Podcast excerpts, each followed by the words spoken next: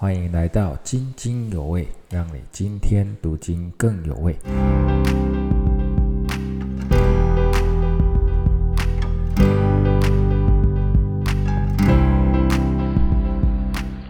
弟兄姐妹们平安，这里是安平林良堂。我们今天灵修的经文是以赛亚书五章一到七节。今天的经文是耶和华上帝透过先知以赛亚。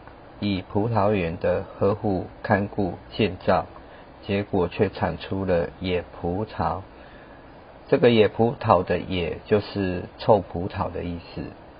所以神的管教临到以色列家犹大人，透过撤去篱笆、拆毁城墙，使他被吞灭，使他被践踏，使他荒废，不再修理，不再除袍。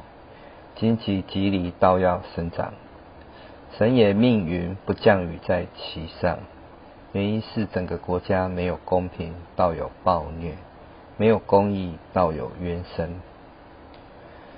透过今天的经文，我们可以思想：我们自己的国家有否处在神不喜悦的光景里？自己跟所处的教会，最重要的是属神的百姓们啊！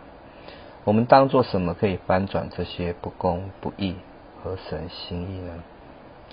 今天我们都是行走的人，愿神的管教临到我们时，我们会去警醒悔改。